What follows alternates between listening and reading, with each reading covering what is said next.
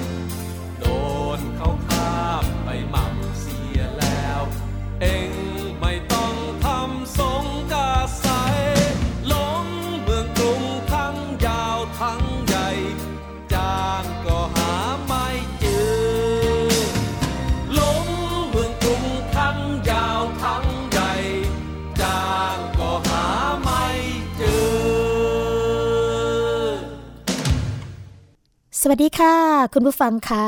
กลับมาพบกับรายการภูมิคุ้มกัน รายการเพื่อผู้บริโภคกันอีกครั้งหนึ่งนะคะ วันนี้ตรงกับวันอังคารที่ 24 พฤษภาคม 2559 ค่ะ สัญญาหน้าฝนนะคะ เพลงแรกของวันนี้ค่ะ ใครที่เคยสัญญาอะไรกันไว้นะคะ ก็อยากที่จะให้ทำตามสัญญากัน เพราะว่าบางครั้งเนี่ยก็มีคนรออยู่ค่ะรอสัญญานั้นนะคะ ขอให้ทุกคนทำที่สัญญากันไว้ให้ได้นะจวันนี้ก็เป็นกำลังใจให้นะคะสำหรับวันนี้ค่ะ เรากลับมาพบกันนะคะช่วงเวลา 11 นาฬิกาถึง 12 นาฬิกาดำเนินรายการโดยสวนีชำเฉลียวนะคะ ฟังและดาวน์โหลดรายการได้ค่ะ ทาง www.thaipbsonline.net และแอปพลิเคชันนะคะ ทาง thaipbs.or.th ค่ะ แฟนเพจนะคะ เข้าปรากฏไลค์กันได้เลยทาง facebook.com t h a i pbs radio fan ค่ะ หรือจะโทรมานะคะเพื่อติชมรายการ แล้วก็ให้ข้อเสนอแนะกับรายการของเรานะคะ ทางหมายเลขโทรศัพท์ 027902666 ค่ะ และขอสวัสดีนะคะ ไปยังสถานีวิทยุชุมชน ที่เชื่อมโยงสัญญาณกับรายการภูมิคุ้มกันอยู่นะคะ สวัสดีไปยังสถานีวิทยุชุมชนคนหนองย่าไซจังหวัดสุพรรณบุรี FM 107.5เมกะเฮิรตสถานีวิทยุชุมชนปฐมสาคร จังหวัดสมุทรสาครร FM 106.25เมกะเฮิรตค่ะ สถานีวิทยุชุมชนคนเมืองลี้จังหวัดลำพูน FM 103.75เมกะเฮิรตนะคะ สถานีวิทยุชุมชนวัดโพบาลัง จังหวัดราชบุรี FM 103.75เมกะเฮิรตสถานีวิทยุเทศบาลทุ่งหัวช้างจังหวัดลำพูน FM 106.25เมกะเฮิรตค่ะ และสถานีวิทยุชุมชนคนเขาวง จังหวัดกาลสินนะคะ FM 89.5เมกะเฮิรตค่ะสำหรับวันนี้นะคะ เราก็คงจะมาพูดคุยกันแหละในหลากหลายประเด็นด้วยกันนะคะ แต่ประเด็นหนึ่งค่ะคุณผู้ฟังคะที่ อดพูดถึงไม่ได้ นั่นก็คือกรณีที่คนไทย ตายเพราะภัยบนท้องถนนสูงสุดค่ะ ติดอันดับหนึ่งในอาเซียนนะคะ แล้วก็สูงติดอันดับสองของโลกแล้ว แล้วก็เด็กเนี่ยก็คือเสี่ยงตายสูงสุดคือ เด็กที่เดินไปกลับบ้านแล้วก็โรงเรียนนะคะเขาบอกว่า ตายปีละกว่าร้อยคน บาดเจ็บปีละกว่า 2,000 คน แล้วก็มีแนวโน้มเสี่ยงยิ่งขึ้นทุกปี ทุกปี ทุกปีนะคะเขาก็เลยจัดงานค่ะเชิญชวนผู้ใหญ่ใจดีทุกท่านนะคะ มาชมงานโฟโต้วอยซ์นะว่าผู้ใหญ่จะทำอย่างไร เมื่อเห็นภาพทางเท้าของหนูในวันนี้ งานนะคะจะจัดขึ้นในวันพฤหัสบดีที่ 2 มิถุนายน 2559 ใกล้เข้ามาแล้วนะคะ แต่ว่ารายละเอียดจะเป็นอย่างไร วันนี้ค่ะเรามาพูดคุยกันกับคนจัดงานเลยนะคะ โครงการนี้โครงการ s a f e Kid Walk This Way ใช่ไหมคะอะเดี๋ยวเราจะมาพูดคุยกันค่ะ กับผู้ที่น่ารักนะคะเป็นผู้ใหญ่ใจดี คุณภาวินีสังวิชัยค่ะหรือว่าคุณแพนด้านะคะ ซึ่งเป็นนักวิจัย แล้วก็ทำงานในโครงการนี้มาอย่างต่อเนื่อง ซึ่งตอนนี้นะคะ คุณแพนด้าอยู่ในสายกับเราเรียบร้อยแล้ว สวัสดีค่ะ วัสดีค่ะ ค่ะ เป็นยังไงบ้างคะสำหรับโครงการนี้นะคะ ที่จะจัดขึ้นในวันที่สองมิถุนายนที่จะถึงนี้ ความเป็นมาเป็นไปของโครงการอยากให้คุณแพนด้าเล่าให้คุณฟังฟังนิดนึงอะค่ะ ก็ความเป็นมาของโครงการนี้นะคะ ก็เกิดจากจากสถิติที่ที่ได้ทำการวิจัยกันมานะคะ ว่าเป็นค่ะ เกิดจากกลุ่มเด็กเดินเท้าเป็นส่วนใหญ่เลยที่มีความเสี่ยงสูงอืมจากการถูกรถชนนะคะ ขณะค่ะเดินอ่าจากบ้านไปโรงเรียนหรือว่าเดินในชีวิตประจำวันเนี่ยค่ะ พบว่าเสียชีวิตมากกว่าร้อยรายต่อปีเนาะอืมแล้วก็มีการบาดเจ็บมากกว่า2,000รายต่อปีเลยนะคะ ซึ่งค่ะความเสี่ยงทางถนนเนี่ย ที่เด็กต้องต้องเผชิญเนี่ยค่ะ มีแนวโน้มสูงขึ้นเนาะไม่มีลดลงเลยนะคะค่ะซึ่งในกรุงเทพเนี่ยค่ะ ก็ เป็นพื้นที่หนึ่งที่มีความเสี่ยงสำหรับเด็กมากเลยนะคะอือหือเด็กที่จะต้องเดินทางไปกลับโรงเรียนเนี่ยค่ะ ก็จะต้องพบทั้งสิ่งแวดล้อมเสี่ยง แล้วก็เป็นพฤติกรรมของเขาเองที่ยังไม่มีความรู้มากพอที่เราจะสามารถข้ามถนนเองได้ค่ะเดินริมถนนเองได้อย่างเงี้ยค่ะอือหือเราก็ค่ะเลยเอ่อจัดงานนี้ขึ้นมานะคะ มันทำต่อเนื่องมาห้าปีแล้วโดยประมาณนะคะ แล้วก็เอ่อมีผู้ใหญ่ใจดีในกรุงเทพมหานครเนี่ยค่ะ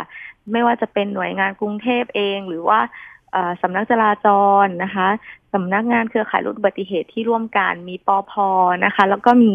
สสสนะคะค่ะร่วมกันกับเรานะ โดยมีโต้โผใหญ่เลยนะคะ มี Safe Kids Worldwide จากสหรัฐอเมริกา แล้วก็ FedEx Express เนี่ยค่ะ ที่ค่ะให้การสนับสนุนนะอืมก็ทำให้เราจัดงาน Photovoice นะคะ ทางเท้าอันตรายในกรุงเทพ ซึ่งจริง ๆ แล้วเนี่ย เราจะไปแก้ไขที่ทางเท้าเองเนี่ย ไม่ได้ค่ะเราก็เลยให้เด็กๆ เนี่ยค่ะ ไปถ่ายรูปอืมเนาะทางเท้าเสียงค่ะของเขาที่เขาเดินเจอในในทุกๆวันของเขาเนี่ยค่ะค่ะ ส่งเข้าประกวด เพื่อที่จะมาจัดนิทรรศการภาพถ่ายโดยการเอ่อโหวตภาพว่ามีภาพไหนเนี่ย เสี่ยงมากที่สุดแล้วต้องการการแก้ไขนะคะอืมก็มีเด็กๆส่งรูปเข้ามาเยอะแยะนะคะค่ะแล้วก็เอ่อก่อนหน้านี้ก็มีอีเวนต์อื่นค่ะ ที่เกี่ยวกับเรื่องทางเดินเท้าเนี่ยค่ะ ก็ได้ประสบผลสำเร็จไปนะคะ ในโฟโต้วอยกิจกรรมโฟโต้วอยของเราค่ะก็สืบเนื่องมาจากตรงนั้น แล้วก็ได้มาถึงกิจกรรมครั้งนี้อีกครั้งหนึ่งอะค่ะก็อยากจะให้เอ่อมีการพัฒนาทางเท้าของเด็กให้ มีความปลอดภัยมากขึ้นนะคะ ซึ่งมันก็จะมีผลไปถึงตัวผู้ใหญ่ด้วยที่ค่ะใช้ทางเท้าเหมือนกันนะคะอืมเอ่อแล้วก็ส่งเสริมให้เด็กเนี่ย มีการมีส่วนร่วมในการแก้ปัญหาด้วยนะคะ ได้ค่ะรู้จุดเสี่ยง ผ่านภาพถ่ายมุมมองของเขาเองนะคะ ก็เอ่องานนี้จะจัดวันที่สองมิถุนาค่ะ ที่หอศิลป์กรุงเทพมหานครตรงข้ามกับมาบุญคลองค่ะค่ะโดยเชิญ เครือข่ายผู้ปกครอง เครือข่ายชุมชน โรงเรียนคุณครู แล้วก็หน่วยงานที่เกี่ยวข้องทั้งหมดเลย แล้วก็ผู้ที่สนใจเข้าร่วมค่ะอืมค่ะ เห็นบอกว่าในส่วนของผู้แทนที่อยู่ในกรุงเทพมหานครนะคะ ก็จะมีอยู่สี่หน่วยงานด้วยกันใช่ไหมคะคุณแพนด้าใช่ค่ะค่ะ มีอะไรบ้างคะที่โอ้โหติดตามเกี่ยวกับเรื่องนี้โดยตรงเลย แล้วก็ ถือว่าเป็นคณะทำงานกับเราเลยก็ว่าได้ในหน่วยงานที่ที่เกี่ยวข้องนะคะ เช่นเห็นคุณแพนด้าบอกว่ามีผู้แทนจากสำนักงานจราจรแล้วก็ขนส่งใช่ไหมคะใช่ผู้แทนค่ะสำนักเทศกิจ ผู้แทนใช่ค่ะ CSIP แล้วก็เป็นตัว FeedX ใช่ไหมคะ ใช่ค่ะค่ะ แล้วก็ยังมีตัวแทนโรงเรียนแล้วก็ชุมชนด้วย ตรงนี้เนี่ยสิ่งที่เราเห็นชัดเจนมากที่สุด หลังจากที่เราทำโครงการนี้ไป คุณแพนด้าคิดว่าอะไรคือผลตอบรับที่ที่ดีมากอะคะก็โครงการที่เราทำเนี่ยค่ะเอ่อเริ่มต้นจากโรงเรียนเองนะคะค่ะเราก็ไปติดเครื่องมือให้เขาให้ความรู้เรื่องการเดินและข้ามถนนที่ปลอดภัยเนาะอืมหลังจากนั้นเนี่ยเอ่อ โรงเรียนก็แก้ไขจุดเสี่ยงหน้าโรงเรียนค่ะ มีการเปลี่ยนแปลงให้ปลอดภัยยิ่งขึ้นนะคะ เมื่อเกิดการเปลี่ยนแปลงแล้วเนี่ยเอ่อหน่วยงานสำนักงานเขตสำนักงานเอ่อเทศกิจสำนักงานการจราจรและขนส่งก็เข้ามาให้ความสำคัญกับเรื่องนี้ก็กลายเป็นเอ่อประเด็นหนึ่งที่มีความสำคัญมากอืมส่งให้กับเอ่อเป็นการมอบนโยบายต่อให้กับกรุงเทพมหานครเพื่อที่จะปรับปรุงแล้วก็เปลี่ยนแปลงอะค่ะค่ะเอ่อ ซึ่งมันมันมีความประเอ่อประสบเขาเรียกอะไรนะ ประสบผลสำเร็จค่ะก็คือตอนนี้ก็มีการเคลียร์ทางเท้าและไม่ให้มีของอืมขายบนถนน แล้วก็ค่ะวินมอไซค์ก็วิ่งไม่ได้แล้วอะไรอย่างเงี้ยค่ะอ๋อก็ยังมีเอ่อ ผลให้เห็นชัดขึ้นนะคะอืมเห็นชัดเลย เพราะว่าอย่างที่คุณพินาบอกนะคะว่า อย่างวินมอเตอร์ไซค์เนี่ย หรือว่ามอเตอร์ไซค์ทั่วไปนะคะ บางครั้งเนี่ยขึ้นมาวิ่งบนฟุตบาท หรือว่าทางเท้าแล้วก็บางทีคนที่เดินถนนนะคะต้องเป็นฝ่ายหลบมอเตอร์ไซค์เอง ใช่ใช่ไหมคะ ตรงนี้ค่ะเด็กๆก็น่าจะถ่ายรูปมาเพื่อที่จะให้เห็นแล้วล่ะ แล้วก็ได้รับการแก้ไขไป อีกส่วนหนึ่งก็คือพ่อค้าแม่ค้าอย่างที่เห็นกันเลยนะคะใช่อย่างค่ะมีอยู่ช่วงหนึ่งคือสวนีเนี่ยก็ทำงานที่อนุสาวรีย์ชัยสมรภูมินะคะค่ะก็จะต้องเดินลงไปตรงข้างล่างที่เป็นถนนนะคะคุณแพนด้าใช่เพราะว่าใช่ค่ะบนทางเท้าไม่สามารถที่จะเดินได้มีร้านค้ามาตั้งอยู่มากมาย ตรงนี้เนี่ยเราเริ่มใช่จากจุดไหนก่อนคะที่ที่เห็นชัด แล้วก็ถูกเคลียร์พื้นที่ไปได้ตรงเนี้ยค่ะเอ่อตรงนี้นะคะ เริ่มจากเอ่อจะเป็นจะเป็นกลุ่มโซนใกล้ๆแถวแถวๆโรงเรียนก่อนนะคะค่ะที่มีการเคลียร์พื้นที่ตรงนี้นะคะอืมแล้วก็เอ่อถ้าหน้าโรงเรียนเองเนี่ย ก็จะมีการเปลี่ยนแปลงอีกมุมหนึ่งจากกิจกรรมโฟโต้ไวท์ของเรา ก็คือทางสำนักงงานเขตเนี่ย จะมาทำที่กั้นเนาะที่กั้นแบบไม่ให้ไม่ให้ เด็กเนี่ยวิ่งลงไปบนถนนได้อะไรอย่างเงี้ยค่ะนี่ก็ค่ะเป็นการแก้ไขเบื้องต้นอย่างหนึ่งส่วนการเคลียร์ร้านค้าเนี่ยค่ะ ก็จะมีในบางจุดที่เราเห็นกันแถวอนุสาวรีย์ก็มีบ้างค่ะทางหน้าโรงพยาบาลรามาเองนี่คือเคลียร์หมดแล้วค่ะ ไม่ให้มีร้านค้ามาตั้งเนี่ยค่ะ ถึงจะไม่ใช่ใกล้โรงเรียนก็มีผลต่อผู้ใหญ่เหมือนกัน อันนี้ก็มีการเปลี่ยนแปลงที่เห็นได้ชัดเลยอะค่ะอืม ถือว่าเป็นเราอาจจะพูดได้เลยนะคะ ว่าประสบความสำเร็จจริงใช่ๆตรงนี้นะคะค่ะ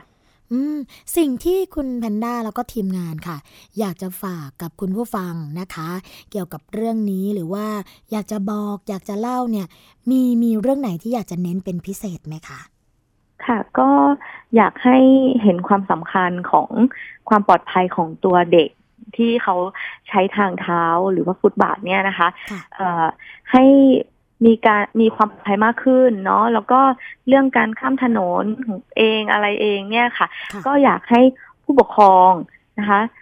ดูแลอย่างใกล้ชิดสำหรับเด็กเล็กนะคะค่ะสำหรับเด็กที่ที่โตแล้วสามารถข้ามเองได้เนี่ย ก็อยากให้ถูกสอนอืมอาการข้ามถนนที่ถูกวิธีนะคะ โดยใช้ขั้นตอนอา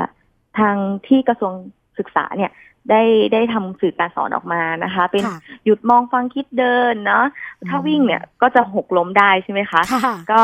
ใช้เป็นวิธีแบบหยุดมองฟังคิดเดิน อันนี้ก็เป็นอีกหนึ่งเครื่องมือที่เราใช้ไปให้ความรู้นักเรียนในโรงเรียนนะคะ ก็อืมอยากให้เห็นความสำคัญตรงนี้ บุตรหลานของท่านเนี่ยค่ะ ไปโรงเรียนเนี่ยมีความเสี่ยงมากนะคะ ไม่ว่าจะเป็นในกรุงเทพเองหรือว่าต่างจังหวัดนะคะ ก็อยากให้เห็นความสำคัญตรงนี้ส่วนเอ่อ ร้านค้าที่อยู่บนฟุตบาทแล้วก็วินมอไซค์เนี่ยค่ะ ก็อยากให้ทางหน่วยงานที่เกี่ยวข้องเนี่ย ให้ความสำคัญแล้วก็บริหารจัดการให้อยู่ในพื้นที่ที่ถูกต้องนะคะโอ้สุดยอดเลยนะคะ และเราก็หวังเป็นอย่างยิ่งค่ะ คุณแพนด้าว่า วันที่2มิถุนายนที่ใช่ค่ะกำลังจะถึงนี้นะคะ ในส่วนของ กิจกรรมดีๆนะคะโฟโต้วอยตรงนี้เนี่ยผู้ใหญ่จะทำอย่างไรเมื่อเห็นภาพทางเท้าของหนูจะประสบความสำเร็จนะคะ แล้วก็สามารถที่จะขยายผลต่อเนื่องดีๆ แบบนี้ต่อไปอีกเรื่อยๆ เลยค่ะ ค่ะค่ะก็อยากจะเชิญท่านที่สนใจนะคะ เข้าร่วมได้นะคะ ฟรีแล้วก็เอ่อ มีลุ้นแจกค่ะของรางวัลเยอะเลยนะคะโอ้อันนี้เช่นน่าจะชหมอวกบกันน็อกจักรยานอย่างเงี้ยค่ะค่ะแล้วก็มีมาแจกเยอะเลยโอ้เยี่ยมเลยนะคะคุณผู้ฟังคะที่ฟังรายการเราอยู่ในขณะนี้นะคะ คุณแพนด้าบอกแล้วค่ะว่าของแจกเพียบนะ แต่ว่าเนื้อนอกเหนือจากของแจกตรงนั้นเนี่ยเราจะได้เข้าไปชมงาน แล้วก็ได้แนวคิดดีๆ ความคิดดีๆ จากโครงการนี้นะคะแล้วก็ไปต่อยอดทำให้ลูกหลานของเราเนี่ยเดินทางไปกลับบ้านอย่างปลอดภัยด้วยใช่ไหมคะใช่ใช่ค่ะ ใช่เลยวันนี้นะคะ รายการภูมิคุ้มกันค่ะ ต้องขอขอบพระคุณเป็นอย่างยิ่งสำหรับคุณ วิพานีสังวิชัยนะคะ ซึ่งเป็นนักวิจัยแล้วก็ดูแลโครงการนี้นะคะ ต้องขอบคุณมาก ๆเลย แล้วก็หวังว่าโอกาสหน้านะคะโอกาสต่อไป เราจะกลับมาพูดคุยกันอีก ในเรื่องอื่น ๆ ที่เกี่ยวข้องกับความปลอดภัยของเด็กนะคะ ค่ะค่ะขอบคุณคุณแพนด้ามาก ๆ เลยค่ะค่ะ ขอบคุณนะคะ ค่ะ สวัสดีค่ะ สวัสดีค่ะ ก็เป็นเรื่องราวดีๆนะคะคุณผู้ฟังแนวคิดดีๆ ที่ผู้ใหญ่ใจดีทั้งหลายอยากที่จะทำให้เด็กค่ะ เพราะว่าอย่างที่บอกไปนะคะ ทุกวันนี้เนี่ยอุบัติเหตุเกิดขึ้นอยู่ได้ตลอดเวลาเลย ไม่ว่าจะเป็นเรื่องของการเดินทางไปกลับโรงเรียนนะคะยิ่งที่คุณแพนดาบอกก็คือว่าบริเวณทางเท้านี่แหละนะก็มีอันตราย เพราะว่าเเราไม่สามารถที่จะ ไปรับไปส่งบุตรหลานเราได้ทุกวันบางครั้งนะคะ หรือว่าบางคนเนี่ยบ้านอยู่ใกล้ๆโรงเรียนนะก็เดินทางไปกลับโรงเรียนเอง อันนี้ก็ต้องระมัดระวังกันเป็นพิเศษค่ะ ย้ำกันอีกครั้งหนึ่งนะคะ วันพฤหัสบดีที่ 2 มิถุนายน 2559 ค่ะ เวลา 12นาฬิกาถึง 15นาฬิกา30 นาทีนะคะ ห้องอเนกประสงค์ชั้นหนึ่งค่ะ หอศิลปะวัฒนธรรมกรุงเทพมหานครนะอยู่ตรงกันข้ามกับห้างมาบุญครองค่ะ เพื่อจัดแสดงนิทรรศการภาพถ่ายฝีมือเด็กนะคะ หัวข้อทางเท้าอันตรายและประกาศผลนะพร้อมกับมอบรางวัล พร้อมด้วยการจัดแสดงผลงานการส่งเสริม ความปลอดภัยเรื่องของการเดินเท้าจากโรงเรียนในกรุงเทพแล้วก็องค์กรต่างๆนะคะ นอกจากนั้นค่ะคุณผู้ฟังคะก็ยังมีเวทีเสวนานะคะ เพื่อขับเคลื่อนนโยบายแล้วก็กิจกรรมผ่านบูธต่างๆรวมมีการร่วมสนุกนะคะจากภาคีเครือข่ายต่างๆ ค่ะ กลุ่มเป้าหมายก็สำหรับเยาวชนทุกคน ครูผู้ปกครองนะคะผู้นำชุมชนองค์กรที่เกี่ยวข้องต่างๆ ค่ะ ก็อย่าลืมมากันนะคะ เพราะว่านอกจากจะเป็นเรื่องราวดีๆ แล้วเนี่ยเราก็ยังได้ส่งต่อความรู้สึกดีๆ ความที่ต้องการให้ลูกหลานของเรามีความปลอดภัยด้วยนะคะ คุณผู้ฟังคะอีกเรื่องหนึ่งค่ะ คุณผู้ฟังคะก่อนที่จะ พักเบรกกันในช่วงแรกของรายการนะคะ ตอนนี้ค่ะ ในส่วนของสำนักงงานคณะกรรมการอาหารและยาหรืออยนะก็มีโครงการเกี่ยวกับเรื่องของการเข้ามาตรวจสอบเรื่องต่างๆนะคะ โดยเฉพาะเรื่องของการขายของในเว็บไซต์ค่ะคุณผู้ฟังนะคะการขายของในเว็บไซต์ปัจจุบันนี้เนี่ยต้องบอกว่าหลากหลาย นะสินค้าหลากหลายมากมาย มีเข้ามาให้เราได้เลือกสรรแต่ทีนี้เนี่ยในส่วนของสินค้าต่างๆเนี่ยก็มีความไม่ปลอดภัยเจือปนอยู่ โดยเฉพาะอาหารการกิน เครื่องสำอางนะคะ เครื่องมือแพทย์ หรือว่าวั สดุต่างๆ ที่อ้างว่าเป็นเครื่องมือแพทย์นะตอนนี้ในส่วนของสำนักงงานคณะกรรมการอาหารและยา แล้วก็ในส่วนของสสจนะคะ ก็เข้ามาดูแล แต่ว่าก็ยังมีบางส่วนค่ะที่มีการลักลอบนะคะ ลักลอบจำหน่าย โดยเฉพาะเรื่องของ นี่เลย ผลิตภัณฑ์ยา 8 ยี่ห้อค่ะ ที่ขายในเว็บไซต์ เพราะว่าตอนนี้ทางสำนักงงานคณะกรรมการอาหารและยาก็มีการเผยแพร่ข้อมูล ว่าในส่วนของเว็บไซต์ Lazada นะคะ พบว่ามีการขายยาแล้วก็โฆษณา ผลิตภัณฑ์ที่อ้างว่าละลายหัวสิวเซียน สิวหัวดำนะคะ แล้วก็สิวหัวขาวค่ะ แล้วก็ยังมีผลิตภัณฑ์ยาอื่นๆ อีกเป็นจำนวนมากนะคะ จึงได้เข้าไปตรวจสอบ แล้วก็พบว่ามีผลิตภัณฑ์ยาจำนวน 8 ผลิตภัณฑ์คือ 1. นะคะ Skinoren ค่ะ 2. Hirudoid 3 นะคะแบ็กมอร์ไบโอซี 4นะคะ Benzac AC 5 5 นะคะ แล้วก็ 5 นะคะคุณผู้ฟังคะ จะเป็น Differin ค่ะ 6 นะคะ Retin-A 7 Tiger Balm นะคะ แล้วก็ 8 ค่ะ Clean and Care โดยทั้ง 8 ผลิตภัณฑ์เนี่ยได้ปรากฏภาพ ผลิตภัณฑ์แล้วก็ช่องทางการติดต่อเพิ่มเติมนะคะก็ถือว่าเป็นการโฆษณาขายยาโดยที่ไม่ได้รับอนุญาตค่ะ แล้วก็มีการแสดงสรรพคุณ ยาอันตรายหรือว่ายาควบคุมพิเศษนะคะ นอกจากนั้นค่ะ ยังมีการโฆษณาขายยาโดยวิธีแถมพก ทั้งนี้นะคะผู้โฆษณาแล้วก็ผู้ที่ได้รับอนุญาต ซึ่งเป็นเจ้าของผลิตภัณฑ์เนี่ยก็ต้องได้รับโทษเช่นเดียวกันค่ะ โดยทางออยนะคะได้มีหนังสือแจ้งระงงับ แล้วก็เปรียบเทียบปรับกับผู้ที่กระทำความผิดทุกรายแล้วค่ะ นอกจากนี้นะคะคุณผู้ฟังคะออยก็ยังได้มีการตรวจสอบเรื่องร้องเรียน เกี่ยวกับโฆษณาการขายผลิตภัณฑ์สุขภาพ ผ่านทางโซเชียลมีเดียไปนะคะ ตั้งแต่วันที่ 1 ตุลาคม 2558 ค่ะ ถึง 31 มีนาคม 2559 ที่ผ่านมานะคะ ก็พบว่ามีการโฆษณาแล้วก็ขายผลิตภัณฑ์สุขภาพจำนวน 174 เรื่องค่ะ จัดเป็นผลิตภัณฑ์ยานะคะ 35 เรื่อง ซึ่งมีการดำเนินการแล้วค่ะทุกรายการนะคะ เช่นเรื่องการทำหนังสือแจ้งปิดเว็บไซต์ ไปที่กระทรวงเทคโนโลยีสารสนเทศและการสื่อสาร เฉพาะรายที่เข้าข่ายความผิดนะคะตามพระราชบัญญัติว่าด้วยการกระทำความผิดเกี่ยวกับคอมพิวเตอร์ พุทธศักราช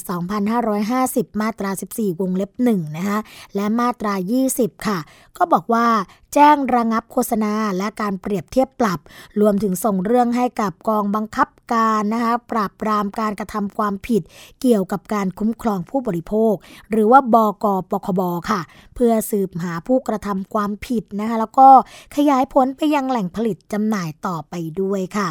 ด้านรองเลขาธิการของสำนักงงานคณะกรรมการอาหารและยานะคะเภสัชกรประพลอางตระกูลค่ะก็บอกว่ายาเนี่ยถือว่าเป็นสินค้าที่ไม่ใช่สินค้าทั่วไปไม่อนุญาตให้ขายในเว็บไซต์ หรือว่านอกสถานที่ขายยาได้ โดยผู้ที่จะขายยานะคะ ก็จะต้องมีใบอนุญาต จะต้องจำหน่ายโดยเภสัชกรเท่านั้น และหากที่จะต้องการโฆษณาขายยา ก็ต้องได้รับอนุญาตก่อนนะคะ ซึ่งกฎหมายเนี่ยก็ยังกำหนดประเภทของยาไว้ด้วยค่ะ เช่น ยาสามัญประจำบ้านเนี่ยก็ไม่จำเป็นต้องมีใบอนุญาตขายยานะคะ อันนี้ถือว่ายกเว้น แต่ทีนี้ถ้าเกิดว่าเป็นการโฆษณายาอันตราย หรือว่ายาควบคุมพิเศษเนี่ยอันนี้ห้ามนะคะแล้วก็การขายยาควบคุมพิเศษเนี่ยก็ต้องมีใบสั่งยาจากแพทย์ค่ะ ยกเว้นนะคะ ในกรณีที่การขายยาแผนปัจจุบันเนี่ยมีการควบคุมโดยเภสัชกรแล้ว ซึ่งกฎหมายนะคะคุณผู้ฟังคะก็ไม่ยกเว้นไม่ยกเว้นอย่างที่บอกไป ทุกอย่างจะต้อง ผ่านเภสัชกรทั้งสิ้น ยกเยยกเว้นแค่ยาสามัญประจำบ้านนะคะอ่าจริง ๆ แล้วเนี่ยในส่วนของเว็บไซต์ต่างๆ ค่ะ ก็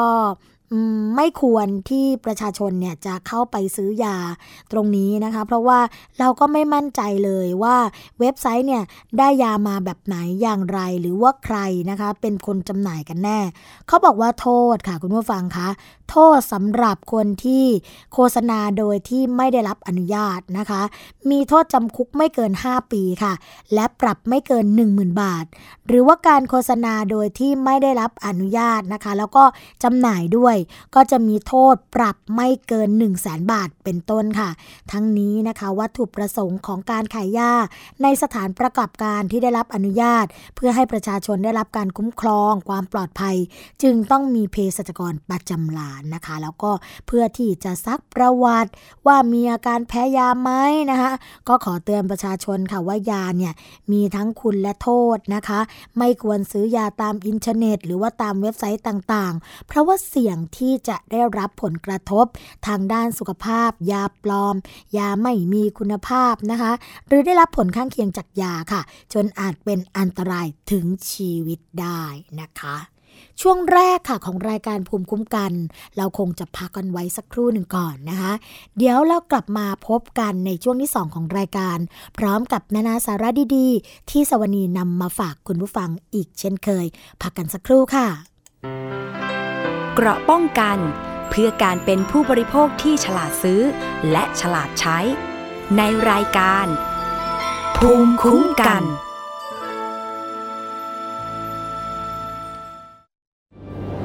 มันคือภัยเงียบอันน่าสะพรึง ซึ่งคนไทยทุกคนควรรับรู้ ทุกวันนี้กรุงเทพมหานครต้องใช้กำลังคนมากมายในการเก็บขยะมากถึง 8,500 ตันต่อวัน เป็นถุงพลาสติกถึงร้อยละ21 หรือ 1,800 ตันต่อวัน กลายเป็นกองขยะถุงพลาสติกประมาณ 73,036 ล้านใบต่อปี ลองคิดดูว่า ถุงพลาสติกหนึ่งใบ ต้องใช้เวลาย่อยสลาย 450 ปี ที่เหลือจะใช้เวลาอีกนานเท่าใด และเมื่อเผาถุงพลาสติก จะเกิดเป็นมลภาวะทางอากาศมากมายทำให้โลกร้อน และยังทำให้เกิดสารไดออกซิน ซึ่งเป็นสารก่อมะเร็ง รู้อย่างนี้แล้ว คงต้องตัดสินใจเอาเองว่าถุงพลาสติก ยังจำเป็นสำหรับคุณอีกหรือไม่ ลด เลิก เพื่อช่วยโลก ไทย PBS ชวนคนไทยลดใช้ถุงพลาสติก การรับชมไทย PBS ในวันนี้ จะไม่จำกัดอยู่แค่ช่องทางเดิมๆอีกต่อไป เพราะนอกจากช่องทางที่คุณคุ้นเคยแล้ว เรายังมีช่องทางที่หลากหลายมากขึ้น ทั้งเว็บไซต์ YouTube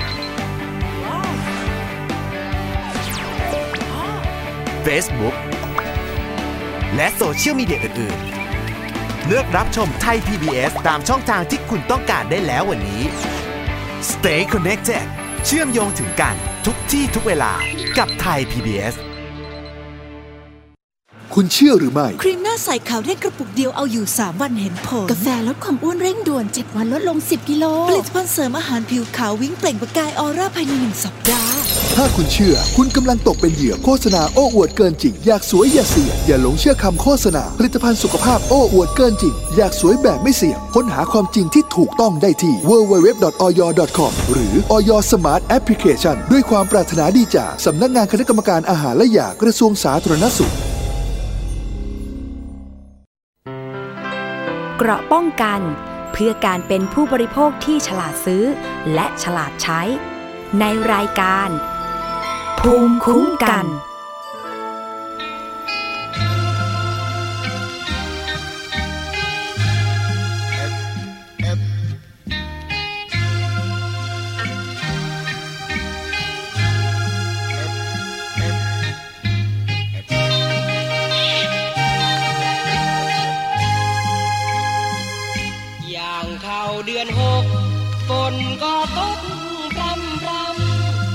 บมันก็ร้องเงินเงิมระงมไปทั่วท้องนาฝนตกที่ไร คิดถึงควันใจของข้าแม่ดอกสโนบ้านนาน้องเคยเรียกข้าพ่อดอกสดาอย่างเข้าเดือนหกฝนก็ตกโปรยโปรยหัวใจพี่ร้อง คิดถึงแม่ดอกการเช่าฝนตกลงมา คิดถึงวันตาน้องเจ้า ไม่เจอหน้าน้องแม่เงาหรือลืมรักเราเสียแล้วแก้วตา ถามว่าฝนเอ้ยทำไมจึงตกตอบว่าฝนตกเพราะกบมันร้อง เรียกฝนบนฟ้าถามว่าพี่เอ้ยทำไมร้องไห้และหลั่งน้ำตา ตอบว่าหัวใจ ของข้าคิดถึงแก้วตา จึงร้องไห้อย่างเข้าเดือนหกฝนก็ตกโปรยโปรยพี่ยังมาลงยืนคอย น้องจนพี่ปวดหัว ใจ ฝนตกพรำพรำพี่ยิ่งระกำมองมาที่ต้องตากฝนทนหนาวใจ น้องจากพี่ไปเมื่อเดือนหกเอ่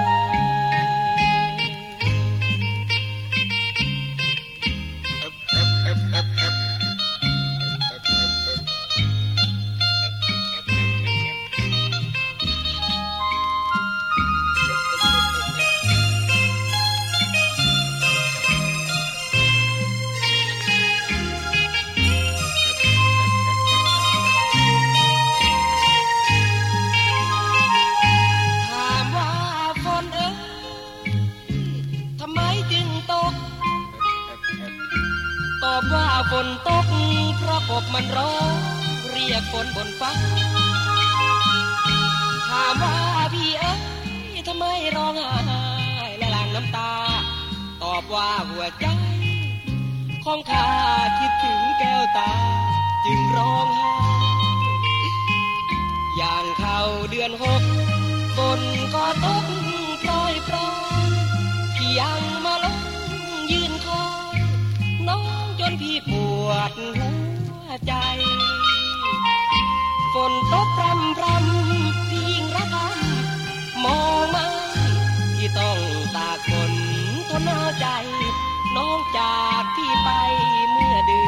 อนหกเ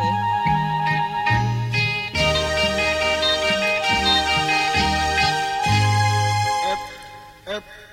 ฝนเดือน6 ค่ะนะคะก็เข้ากับบรรยากาศในตอนนี้เลยค่ะ แต่ก็หวังไว้นะคะว่าคงไม่มีใครจากใครไปในช่วงของเดือน 6 แบบนี้นะคะเพราะว่ากอดกันอุ่นดีนะ เวลาฝนตกนี่ เป็นไงล่ะ มาพบกับช่วงที่ 2 ของรายการภูมิคุ้มกันกันแล้วนะคะสำหรับช่วงที่ 2 ค่ะ เราก็มีประเด็นดีๆ มาฝากคุณผู้ฟังอย่างที่บอกไปไว้ในตอนต้นนะคะ โดยเฉพาะตอนนี้ค่ะ ก็ออกมาเตือนกันแล้วสำหรับคลินิกจัดเสริมสวยต่างๆนะคะคลินิกเสริมความงามต่างๆเนี่ยเขาบอกว่าดาราเซเลบเนี่ยเป็นได้นะคะ แต่ห้ามเป็นพรีเซนเตอร์ออกสื่ออะยังไง นะคะ ตอนนี้ค่ะนายแพทย์บุญเรืองไตเรืองวรวัตรนะคะ ซึ่งท่านเป็นอธิบดีกรมสนับสนุนบริการสุขภาพของกระทรวงสาธารณสุขนะคะก็ให้สัมภาษณ์ค่ะว่า จากการตรวจสอบสื่อนะคะ แล้วก็สิ่งพิมพ์ต่างๆ ก็พบว่าขณะนี้นะคุณผู้ฟังคะมีสถานพยาบาล สถานเสริมความงามบางแห่งค่ะ ใช้วิธีการให้บริการเสริมความงามให้ดารานักร้องนักแสดงนะคะฟรี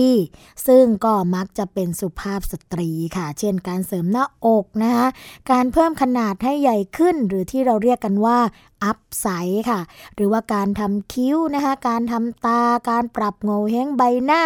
แล้วก็ให้ดาราคนนั้นเนี่ยเป็นพรีเซนเตอร์โชว์ผลหลังจากที่ทำนะว่าชีวิตเปลี่ยนแปลงไปจากเดิมอย่างไรบ้างค่ะ ก็ขอย้ำเตือนนะคะว่าวิธีการเช่นนี้เนี่ยเข้าข่ายเรื่องของการกระทำผิด ด้านการโฆษณาสถานพยาบาลค่ะ ซึ่งไม่สามารถกระทำได้นะคะ ทั้งทางตรงแล้วก็ทางแฝงค่ะ โดยสถานพยาบาลเนี่ยสามารถให้บริการฟรีแก่ดารานักแสดง หรือบุคคลที่มีชื่อเสียงในสังคมได้ค่ะ ตามที่ต้องการเลยนะคะ ไม่จัดว่าผิดกฎหมาย แต่ผู้ที่รับบริการไปแล้วนะคะ ห้ามนำมาบอกกล่าวในสื่อสารมวลชนสาธารณะ ทั้งสื่อประเภทสิ่งพิมพ์นะคะนิตยสาร หนังสือพิมพ์ โทรทัศน์ ว่าเสริมความงามจากสถานพยาบาลใดนะคะเพราะว่าจะเข้าข่ายการโฆษณาโดยทันทีค่ะ ในส่วนของสถานพยาบาลเอง ก็ไม่สามารถที่จะนำรูปของดารานักแสดง หรือบุคคลที่มีชื่อเสียงเนี่ยมาโฆษณาสถานพยาบาลได้ค่ะ ทั้งนี้เพื่อให้เกิดความเป็นธรรมแก่สถานพยาบาลเสริมความงามอื่น ๆนะคะ ที่กระทำถูกต้องตามกฎหมายค่ะ นาวากาตรีนายแพทย์บุญเรืองนะคะ ก็ยังบอกอีกว่า สถานพยาบาลที่กระทำตามที่กล่าวมาเนี่ยก็จะมีความผิดค่ะ ฐานโฆษณาสถานพยาบาลตามพระราชบัญญัติสถานพยาบาล พุทธศักราช 2541 นะคุณผู้ฟัง มีโทษปรับไม่เกิน 20,000 บาท และให้ปรับอีกได้ค่ะ วันละ 10,000 บาท จนกว่าจะระงับการโฆษณานั้นๆนนนะคะก็ซึ่งกรมในส่วนของอธิบดีนะคะกรมสนับสนุนบริการสุขภาพเองเนี่ยก็จะให้ทางกองกฎหมายค่ะ ตรวจสอบแล้วก็เฝ้าระวังอย่างต่อเนื่อง หากพบนะคะก็จะดำเนินการลงโทษ โดยไม่ละเว้นใด ๆ ทั้งสิ้นเลยนะอันนี้ก็เตือนกันแล้วนะคะ คุณผู้ฟังเพราะว่าบางทีเนี่ยในส่วนของสถานพยาบาลต่างๆ ก็มักที่จะให้ดารานัก ร้องนักแสดงต่างๆนะคะมาเป็นพรีเซนเตอร์ แล้วก็โฆษณาแอบอ้างนะคะว่าสามารถที่จะสวยได้ดังใจแบบนี้เลยนะคะในราคาเท่านี้เท่านี้ หรือว่าเชื่อได้เลย เพราะว่าดาราคนนี้ทำมาแล้วเนี่ยก็ไม่มีปัญหาใด ๆ อันนี้ก็ถือว่าเป็นเรื่องของการโฆษณาที่ผิดไปนะคะ คุณผู้ฟังคะ อีกสักเรื่องหนึ่งละกัน เกี่ยวกับเรื่องของผลิตภัณฑ์สุขภาพกันบ้างค่ะ ตอนนี้นะคะที่บดีกรมวิทยาศาสตร์การแพทย์ค่ะเขามีการตรวจนะครับกาแฟผงแล้วก็อาหารเสริม ตอนนี้เนี่ยเจอยาแก้เซ็กเสื่อม แล้วก็ยาลดความอ้วนอยู่ในนั้นด้วยนะคะนายแพทย์อภิชัยมงคลค่ะอธิบดีกรมวิทยาศาสตร์การแพทย์นะคะ ก็บอกว่าสำนักคุณภาพและความปลอดภัยอาหาร กรมวิทย์นะคะร่วมกับสำนักงานคณะกรรมการอาหารและยาหรือว่าออยเนี่ยก็มีการเฝ้าระวังการใช้ยาแผนปัจจุบันในอาหาร โดยในปี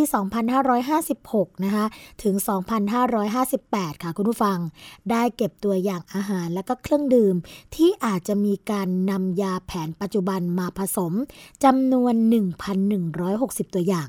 แบ่งเป็นกาแฟสำเร็จรูปนะคะ ชนิดผง 391 ตัวอย่างค่ะ ผลิตภัณฑ์เสริมอาหารนะคะ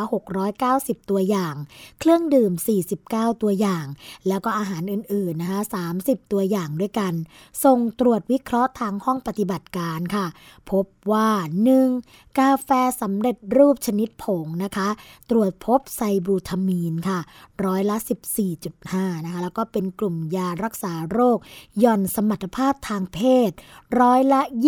26.2 ค่ะ กลุ่มยาเบนโซไดอะซิปีนนะคะ ร้อยละ 0.6 ค่ะ แล้วก็เป็นผลิตภัณฑ์เสริมอาหารนะคะ ที่ตรวจพบไซบูทามีนค่ะ ร้อยละ 20 นะส่วนยารักษาโรคหย่อนสมรรถภาพทางเพศเนี่ยก็พบถึงร้อยละ 43.4 ด้วยกัน มีกลุ่มยาสเตียรอยด้วยนะคะ มีพบร้อยละ 3.9 กลุ่มยาระบายค่ะร้อยละ 0.5 โดยมีผลิตภัณฑ์เสริมอาหารที่ตรวจพบยา แล้วก็มีเครื่องดื่มนะคะที่ตรวจพบกลุ่มยาสเตียรอยถึงร้อยละ 21.4 ค่ะ การบริโภคอาหารหรือว่าเครื่องดื่มนะคะคุณผู้ฟังที่มียาแผนปัจจุบันผสมอยู่เนี่ยก็จะก่อให้เกิดอันตรายกับผู้บริโภคเอง จากผลข้างเคียงของยานะคะ หรือว่าปริมาณยาที่ได้รับเกินขนาด ก็อาจจะทำให้เสียชีวิตได้ เช่นผู้ที่ใช้ยาลดน้ำหนักนะคะ ที่มีการใช้สารไซบูทามีนเนี่ยก็มีความเสี่ยงต่อการเกิดโรคหัวใจวาย แล้วก็เส้นโลหิตในสมองแตกด้วย เพราะว่ายาไซบูทามีนนะมักจะใช้เป็นสารเร่งเนื้อแดงในหมูนั่นเองนะคะแล้วก็ผู้ที่ใช้ยาลดความอยากอาหาร ที่มีการใช้สารเฟนฟูลามีนนะคะก็อาจจะก่อให้เกิดภาวะความผิดปกติของลิ้นหัวใจ หัวใจวายเฉียบพลันได้นะคะหรือผู้ที่ใช้ยารักษาโรคหย่อนสมรรถภาพทางเพศค่ะ ก็อาจก่อให้เกิดปัญหาเกี่ยวกับระบบหัวใจนะคะอาจมีอาการหัวใจวาย หัวใจวายเฉียบพลัน เส้นโลหิตในสมองแตกค่ะ อันนี้ก็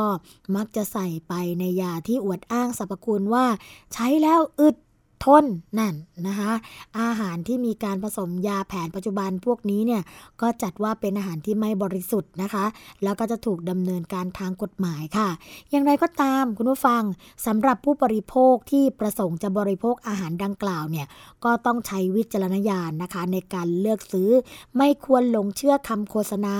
และหากบริโภคอาหารหรือว่าเครื่องดื่มดังกล่าว แล้วเกิดอาการผิดปกติ ก็ควรหยุดการบริโภคโดยทันทีนะคะ แล้วก็รีีบไปพบแพทย์ สุขภาพดีเดี๋ยวต้องเริ่มต้นที่ตัวเราเองนะคะ โดยใช้หลักการรับประทานอาหารให้ครบ5หมู่ การออกกำลังกายแล้วก็การพักผ่อนให้เพียงพอ ก็สามารถที่จะดูแลทำให้ร่างกายเราเนี่ยแข็งแรงได้นะคะ แล้วก็ไม่มีน้ำหนักเกินไป บางคนค่ะ บางคนก็กังวลกับน้ำหนักของตัวเองจนเกินไปนะคะ ไปหาผลิตภัณฑ์อาหารเสริมต่างๆ หรือว่าผลิตภัณฑ์ยาลดความอ้วนมาใช้ จนทำให้เกิดอันตรายถึงชีวิต อันนี้เราก็ต้องขอเตือนกันไว้ด้วยใจนะคะว่าบางครั้งไม่จำเป็นต้องผอมแล้วจะต้องสวยนะคนที่มีรูปร่างอวบนิดนึง เจ้าเนื้อนิดนึงเนี่ยก็สวยได้นะคุณผู้ฟังอ่านี่ก็อีกเรื่องหนึ่งนะ คุณผู้ฟังเป็นเรื่องที่ทางรายการพยายามที่จะนำเสนอกันอย่างต่อเนื่องค่ะ เพราะว่าห่วงใยใส่ใจคุณผู้ฟังจริง ๆ นะ ตอนนี้นะคะในเรื่องของอุบัติเหตุเนี่ยก็มีการดึงเอาเด็กแล้วก็เยาวชนค่ะ เข้ามาร่วมโครงการกันโดยเฉพาะโครงการซ้อนท้ายใส่หมวกนะคะ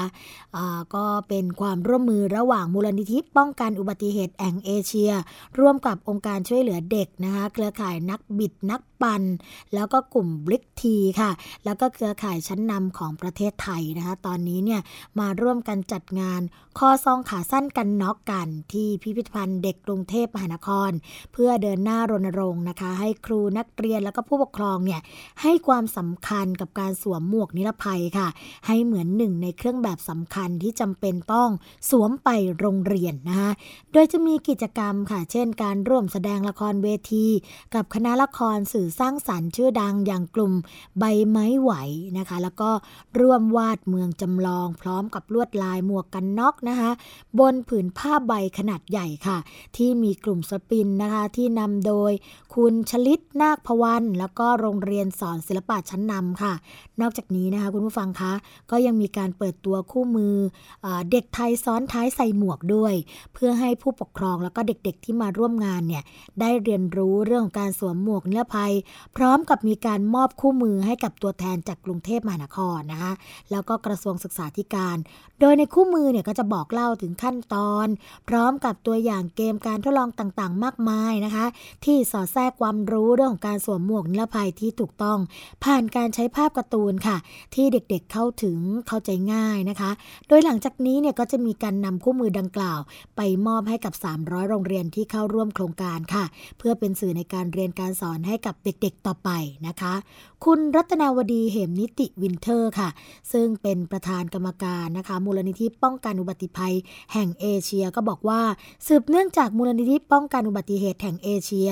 ร่วมกับองค์การช่วยเหลือเด็ก แล้วก็ภาคีเครือข่ายนะคะ ได้จัดทำโครงการฮีโร่หมวกกันน็อกภายใต้โครงการนะคะที่ชื่อว่า The 7% Project ค่ะ เมื่อปีที่ผ่านมานะคะ เพื่อลดอัตราการเสียชีวิตในเด็กนักเรียน กรณีที่ไม่สวมหมวกกันน็อกค่ะ โดยมีโรงเรียนสังกัดกรุงเทพมหานครนะคะ ที่เข้าร่วมเนี่ย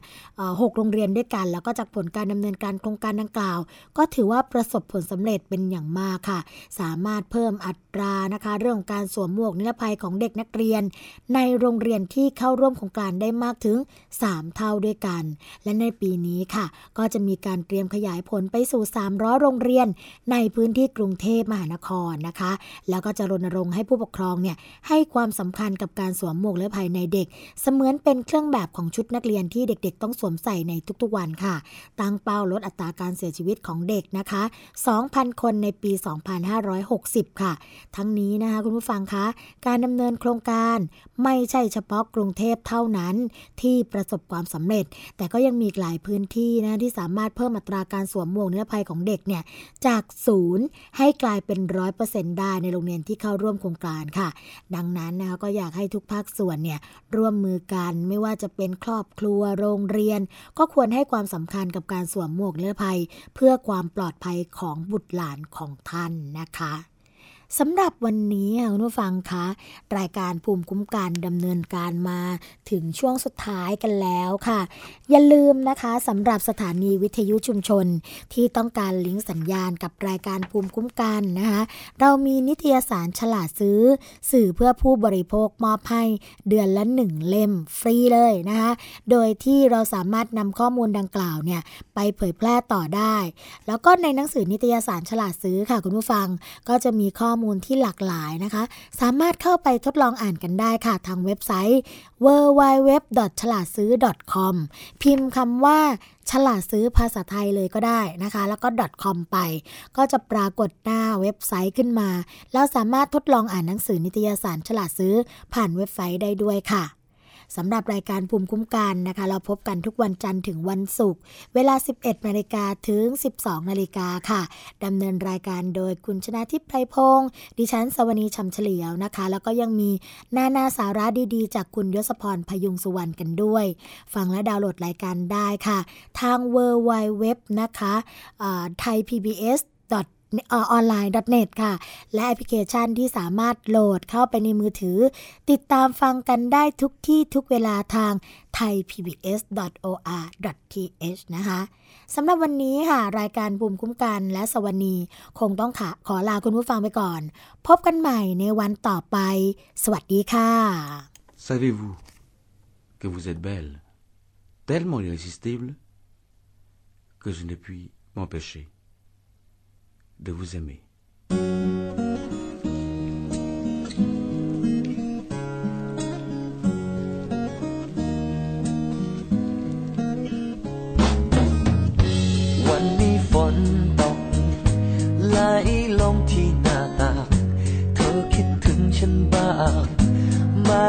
วั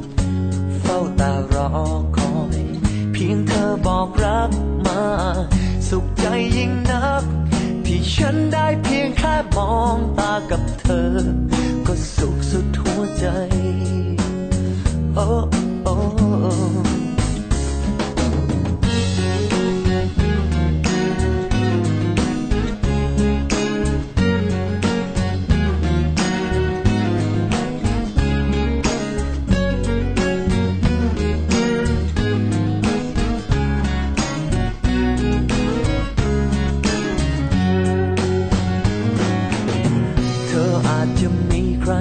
คนนั้นที่แสนดี ส่วนฉันคนนี้ก็คงจะเศร้าใจโอ้เธออาจจะมีแฟนแล้วก็เป็นได้ ก็ยังสงสัยยังอยากจะรู้หวังแค่เพียงเธอมีใจให้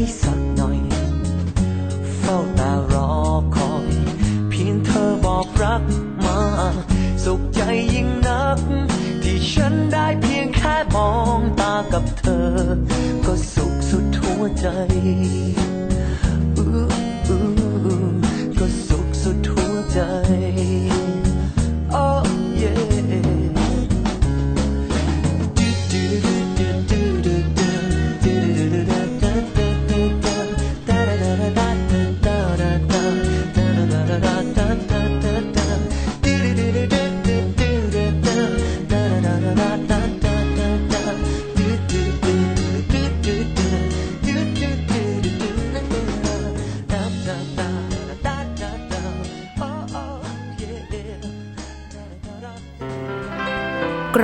กัน เพื่อการเป็นผู้บริโภคที่ฉลาดซื้อ และฉลาดใช้ ในรายการ ภูมิคุ้มกัน